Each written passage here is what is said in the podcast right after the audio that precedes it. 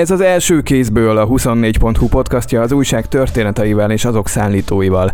Megint EU-zni fogunk a héten, de hát ti is azt teszitek, amikor például felmerül a kérdés, hogy ha megígértük az EU-nak, hogy mostantól nem nyomunk át törvényeket holnap reggelre, akkor észreveszik-e, hogy a kata esetében megint ez történt, és ez befolyásolja a befagyott pénzek megérkezését vagy hogy kötelező-e csatlakozni az Európai Ügyészséghez, ahogy azt Hegerő Zsuzsától minden második ellenzéki párt harcos Facebook posztjain át a belvárosi szalonok homályában merengő jobboldali értelmiségiekig mondják ezekben a napokban. Az, hogy előrelépés történt-e, tehát itt van egy politikai üzenet, amit az Orbán is elmondott Usnetfürdőn is, hogy sikerült leválasztanunk a gender és egyéb kérdéseket a, a technikai vitákról. Ugye leválasztani alatt itt azt értjük, hogy már ők nem mondják azt, hogy erről van szó, hiszen erre kizárólag a magyar kormány csatolta rá ezeket a vitákat, ezek soha nem erről zajlottak, mindig technikai ügyek voltak. Tehát annyiban, hogy most már a magyar kormány is azt kommunikálja, hogy technikai tárgyalások zajlanak, az azt jelenti gyakorlatban, hogy már nem akarják politikailag félretolni a tárgyalásokat, hanem ők is érdekeltek a megegyezésben. Én azt gondolnám, hogy ahhoz, hogy ezt elkezdték kommunikálni, ahhoz köze volt a gyenge forintnak is. És beszélünk egy kicsit arról is, hogy mi volt az a héten, hogy az egész EU megígéri, hogy legalább 15%-ot spórol az elhasznált gáz mennyiségén. Azért spórolnak, hogyha valaki bajba jut, akkor annak lehessen gázt adni veszélyhelyzetben, amit egyébként nem ingyen adunk oda, ő kifizet ezért tiltakozott a déli államok sora, mert például Görögország ugye, ez ugye tényleg elég ironikus, hogy a németek most, amikor a saját rossz politikai döntésük következményével kell szembenézni, akkor szolidaritást kérnek a déli tagállamoktól, amikor azok néztek szembe a saját rossz politikai döntések következményeivel, akkor meg a németek egyáltalán nem hajlottak a szolidaritásra, és a legmegalázóbb feltételeket szabták a segítségért cserébe. Én Pázsombor vagyok, ezen a héten is én kérdezek.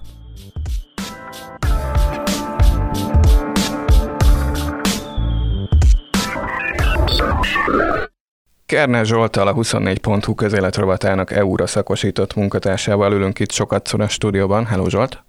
Sziasztok! Zsoltal mindenféle bonyolult, több országot érintő ügyekről, meg bürokratikus dolgokról szoktunk beszélgetni, de sokkal egyszerűbb és egyetlen kérdéssel készültem. Az Európai Bizottság meg fogja menteni a magyar államháztartást, vagy a magyar demokráciát, vagy mindkettőt, vagy egyiket sem? Mostanában egyébként a, kérdés, ami fel szokott merülni az Európai Bizottsággal kapcsolatban, hogy megmentik-e a telet. Tehát nem alnak el meg a hidegben az emberek. Hát, hogyha az Spoiler, a... készül egy cikkünk arra, hogy milyen idő lesz ezen a télen, mert ugye mostani nyarat tönkretevő nagy, több hetes légköri áramlatokból, mert lehet egy kicsit spoilerezni, hogy a tél ez mennyire lesz kemény. És? Még nem ismerem a végeredményt. Á, most bespoilerezd, és legalább... Csak mondom, hogy érdemes tovább olvasni 24.hu-t és más rovatokba is átkalandozni, mert például elmondjuk, hogy befagy a seggünk, függetlenül attól, hogy a bizottság amúgy megmelegítené Ja, de hogyha az a kérdés egyébként, hogy a, az államháztartási katasztrófától megmente minket az Európai Bizottság, akkor én, én még továbbra is arra tippelek, hogy nem. Ugye a másik podcastunkban, a háromharmadban volt három héttel ezelőtt talán egy adás, amiben ezzel kapcsolatban spekuláltunk, és én ott azt mondtam, hogy szerintem nem lesz megegyezés.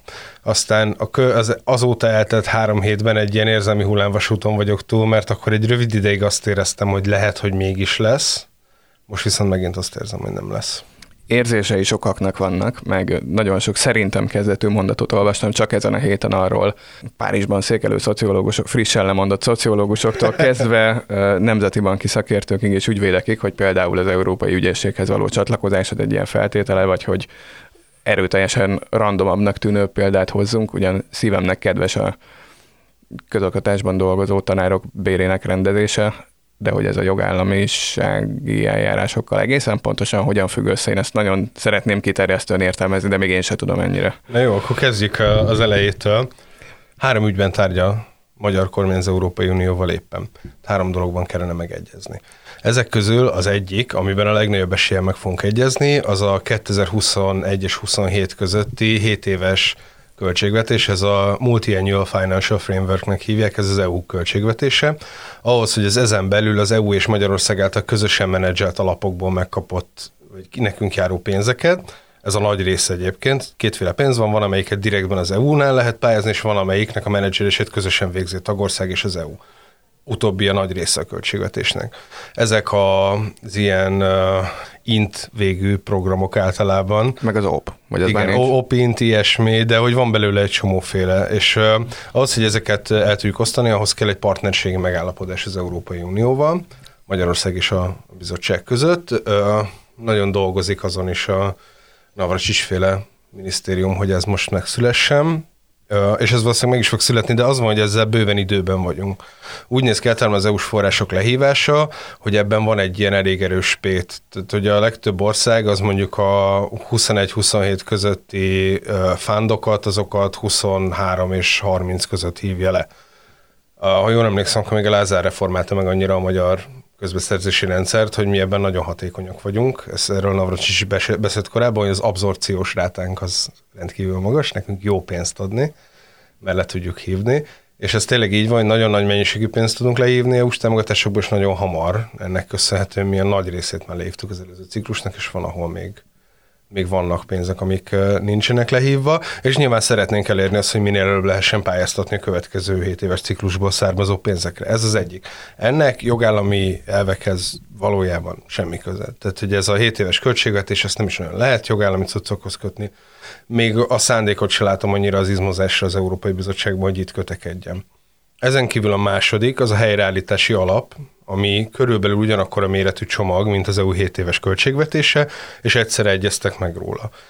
Ezt minden tagországnak odaadták már, van, aki még a pénzt nem kapta meg, de ugye itt híresen Lengyelország és Magyarország voltak az utolsók, ahol nem fogadták el a pályázatot. A lengyeleknél nemrég elfogadták a pályázatot erre a pénzre, azzal a feltétellel, hogy a lengyelek megszüntették azt a bírói büntetőkamarát, ami képes lett volna politikai irányításra levonni a bírókat. De egyébként, hogyha azt nézzük, hogy a lengyelek valójában pénzt még mindig nem kaptak, kaptak egy ilyen hosszú listát arról, hogy milyen reformokat kell még elfogadniuk, és az első fizetési igazolás leadása előtt azokat szépen ellenőrizni fogják, hogy elfogadták el. Von der Leyen pont a napokban mondta azt, hogy ez még egy egyáltalán nincs teljesítve. Kaptak egy elvi igent a lengyelek, de gyakorlati igent még nem, és mi vagyunk az utolsók, akiknek még nem fogadták el ezzel kapcsolatban pályázatát. Ez elég sok pénz, 6000 milliárd forint körül van, amire így összesen pályázhatunk, különböző feltételek, a kétharmadát az kb. dekarbonizációra kell költenünk, de igen, a maradék 2000 milliárdban benne van például a tanárok fizetésemelése is. Viszont az az érdekes, hogy az EU az nem csak azt várja el, hogyha ezt a pénzt odaadják, hogy a tanároknak fizetésemelést adjunk, hanem azt is, hogy ahogy a Navras is szavaival éljek, szakpolitikai reformértékű átalakítást az oktatáson belül. Tehát így itt, hogyha ezt a pénzt odaadják, akkor nem csak fizetésemelést fognak kapni a tanárok, hanem lesz valamilyen reform az oktatáson belül is. Aminek egy Egynél több tankönyv? Hát ez az, ami jó kérdés, hogy így mi lesz, de vannak olyan ismerőseim, akik látják már ennek jelét egyébként, különböző központosításra tökéletes alkalmas iskolák felújításában és egyebekben. Tehát, hogy van, van erre készülés a kormányon belül elvileg. Én erre ez nem értek sajnos, úgyhogy ezt nem tudom megmondani. Mármint, hogy a módszertani megújulás az lesz, hogy iskolákat újítanak fel? Fogalmam sincs, tehát tényleg igazából... Nem, nem mo- pedig az, hogy nem kizárólag a KDNP-nek parkolópályára tett tagjai szólhatnak bele a nemzeti alaptanterbe? Hát meg az én reakcióm is eleve az volt, hogy ugye, hogyha valami nem működött jól a Fidesz kormány eddig 12 év alatt, ugye általában az a centralizáció volt, ez majdnem mindig katasztrófa volt.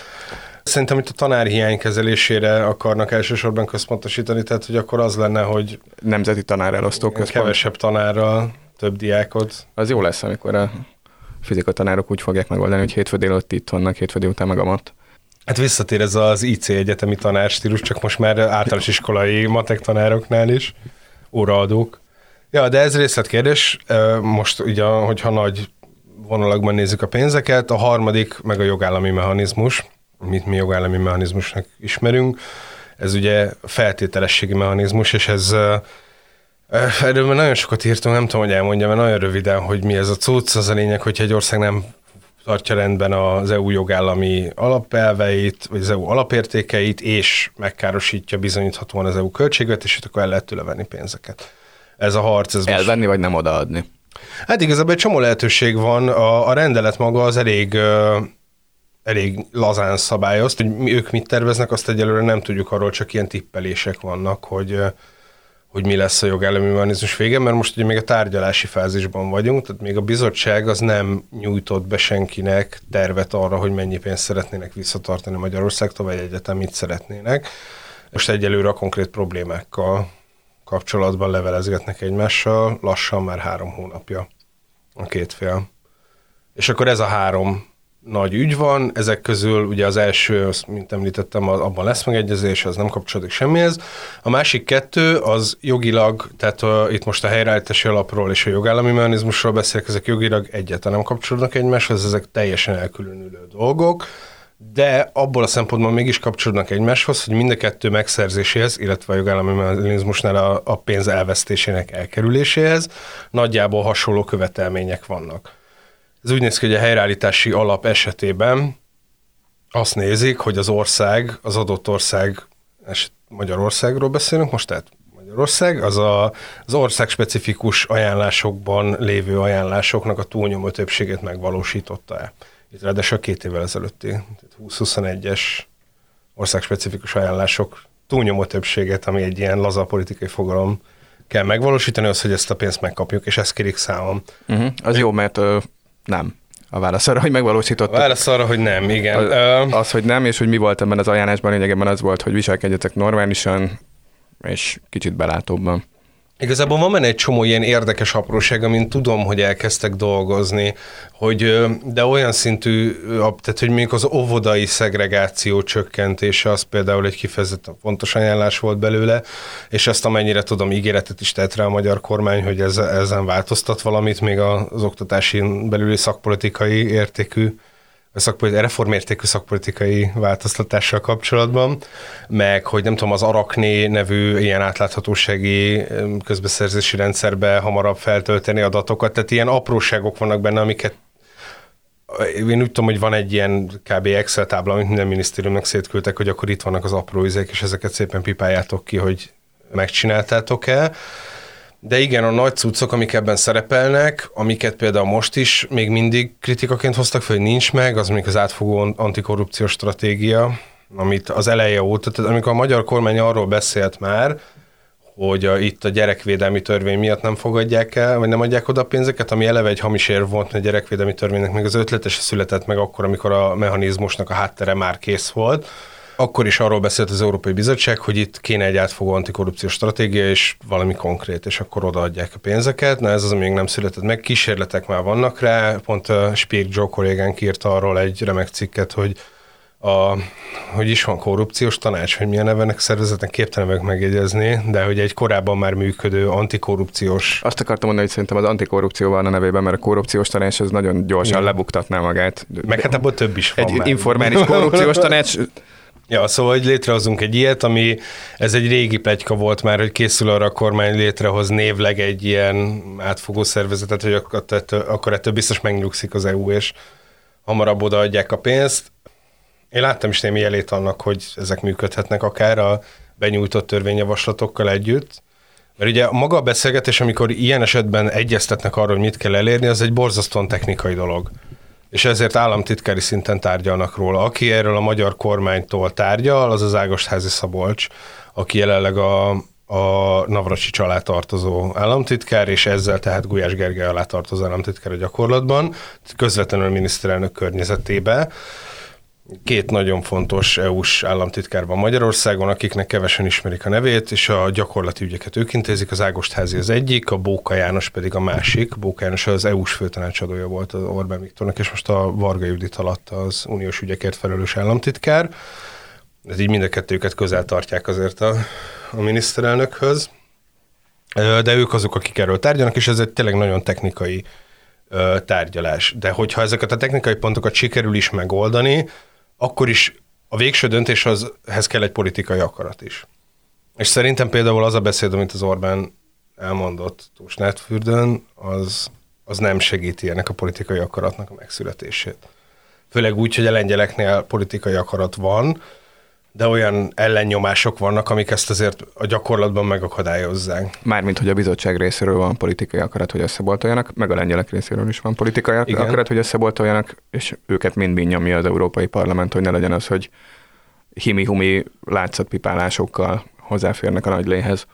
és az Európai Bizottság egy része is. Tehát már a lengyelek megegyezésénél is az Európai Bizottság két elnök helyettese is külön véleményt adott be, hogy nem értenek ezzel egyet, és aztán neki is szivárogtatták ezt a külön véleményt. Ez önmagában nyilván csak egy jelzésértékű dolog, nincs következménye. Az Európai Parlament ellenállásának viszont van következménye. Az Európai Parlamentnek van egy olyan jogköre, hogy bármikor bizalmatlansági indítványt kezdeményezhet a bizottság ellen, amivel 50 plusz egy szavazatnál, vagy 50 plusz egy szavazatnál effektíve kirúghatja a bizottságot. És ugye ennek a bizottságnak ez minden idők legkisebb szavazataránya megválasztott bizottsága. Tehát az 50%-hoz képest 10 plusz szavazata volt von der Leyennek, ha jól emlékszem, amikor megválasztották, ami rekord kevés volt.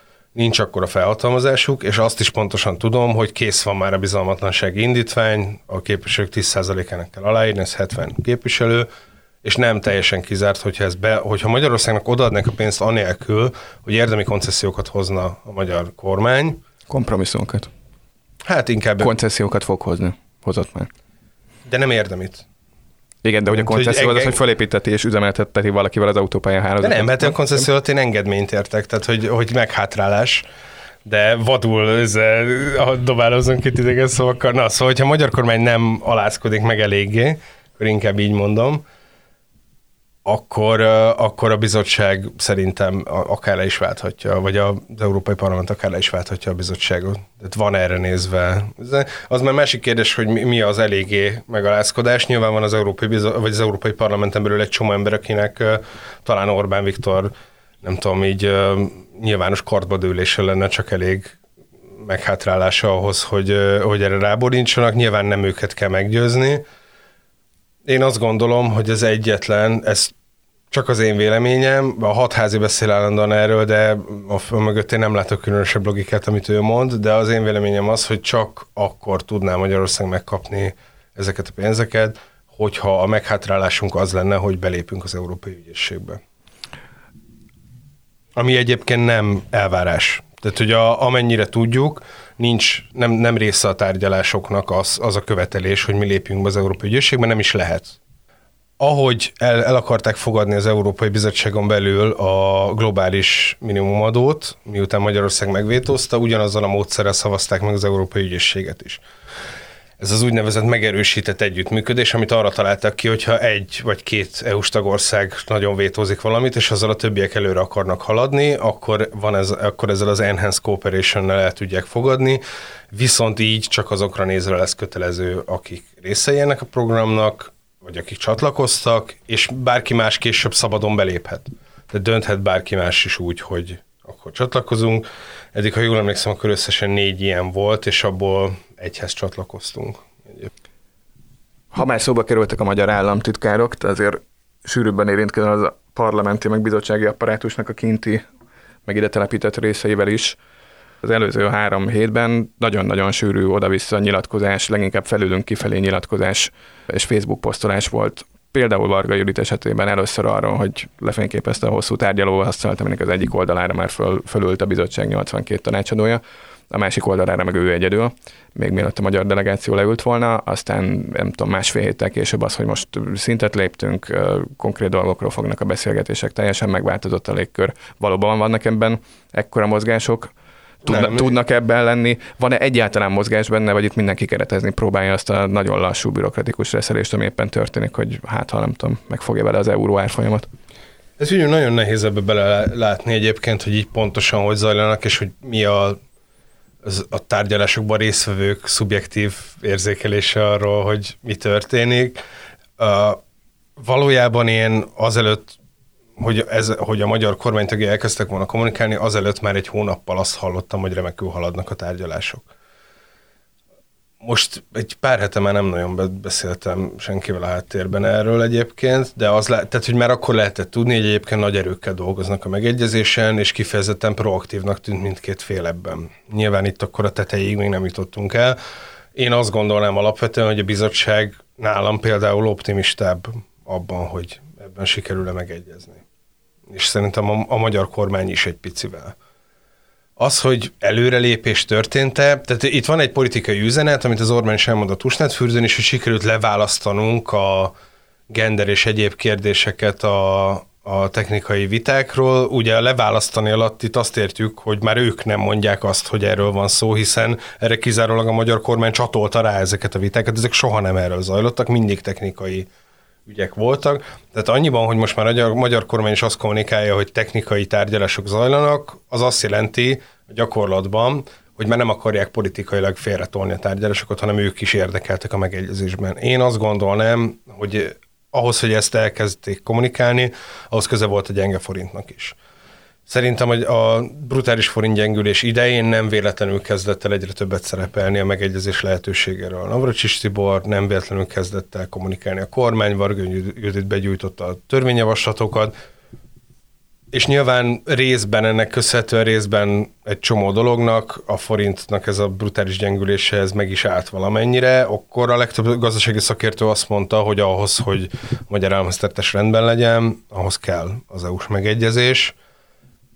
Ez volt az üzenet, a politikai üzenet, hogy lesz EU-s megegyezés. Én nem vagyok benne biztos, hogy lesz EU-s megegyezés, de a magyar kormány ezt szeretné kommunikálni. Nem változott érdemben se a tárgyalások menete, se a tárgyalások témája, ugyanaz van, mint eddig helyreállítási vagy jogállami mechanizmussal kapcsolatban, amiben a Varga Judit tárgyalott, egészen konkrétan az van, hogy Johannes Hahn küldött egy levelet, 50 oldal, rengeteg kérdéssel, megírtuk szépen a 24.hu-n, korábban, hogy mik voltak a problematikus dolgok, amikre választ várt a magyar kormánytól. Két hónapja volt válaszolni a magyar kormánynak, pontban két hónappal utána válaszoltak, és tehát még a sietség se látszott igazából ezzel kapcsolatban. Utána válaszlevére küldtek még egy válaszlevelet, még egy hónapjuk van válaszolni, ez az egy hónap fog augusztus végén letelni. A magyar kormányból az az üzenet jött korábban, hogy szeptember elejére, augusztus végére megegyezés lehet. Én szerintem, úgy mivel ugyanazokat az ügyeket kell tisztázni a jogállamisági mechanizmussal kapcsolatban, mint a helyreállítási alap, szerintem nem lesz szeptember elejére megegyezés, max később, de persze bármikor bármi történhet. De itt még mindig van, hogyha mondjuk a magyar kormány nagyon le akarja lassítani a jogállami mechanizmussal kapcsolatos tárgyalásokat, akkor direkt építettek bele még az elején, mikor megszületett ez a mechanizmus, egy, úgy, egy ilyen backstopot, amivel, hogyha a magyar kormány kéri, akkor a következő tanácsülésen napirendre vehetik ezt a mechanizmust, és akkor az megint egy hónap haladék, vita van róla a tanácsban, megint később kell válaszolni, tehát akkor azzal ez, ezt akár ilyen december-januárig is el lehet húzni hogy ebben döntés szülessen, hogy akkor mennyi pénzt vehetnek el tőlünk, és akkor utána szavaznak róla a tagországok még, de most még ebben bőven egy ilyen egyeztetési fázisban, még szerintem levelezésből már ez az utolsó kör. Európai parlamenti képviselők szokták azt mondani, hogy azért már nem ott vannak, mint 5 vagy 10 évvel ezelőtt, hogy bármit lehet nekik vetíteni arra, hogy itthon mi történt és mi nem történt meg, amiből akár az is adódhatna, hogy amikor Gulyás Gergely elmond négy pontot, hogy uh, hogyan fognak ezután civilizáltabban viselkedni, például társadalmi egyeztetés nélkül nem hoznak törvényeket másnap reggelre, majd négy nappal később beszántják a katát, akkor az így eljut ezekhez az európai parlamenti képviselőkhöz, a bizottsághoz eljut, és érdekli egyáltalán, vagy akkor már nagyon régóta vártak a másfél hónap múlva kiírt levelünkre, és ilyen apróságok, hogy pár százezer emberrel mi történik, azok nem bolygatják meg ezeket a fontos ügyeket. Én szerintem ez nem bolygatja meg egyébként, erre a Gulyás adott egy cinikus választ utána, hogy tettünk egy olyan ajánlatot, hogyha megkapjuk a pénzt, akkor onnantól kezdve nem lesz ilyen, és az az ajánlat áll. Szerintem ezt az Európai Bizottság is így értékeli nagyjából. Nem tudom, hogy ez bármi változtathat-e egyébként. Én szerintem, szerintem tényleg a tusnát fürdői cucc az, ami a politikai akaraton változtathat. Az olyan, olyan hullámokat vert nyugaton, amiket még a magyar kormányjal kapcsolatban is ritkán látni. Tehát ez a beszéd, ez sokkal rosszabbul hangzik angolul, mint magyarul.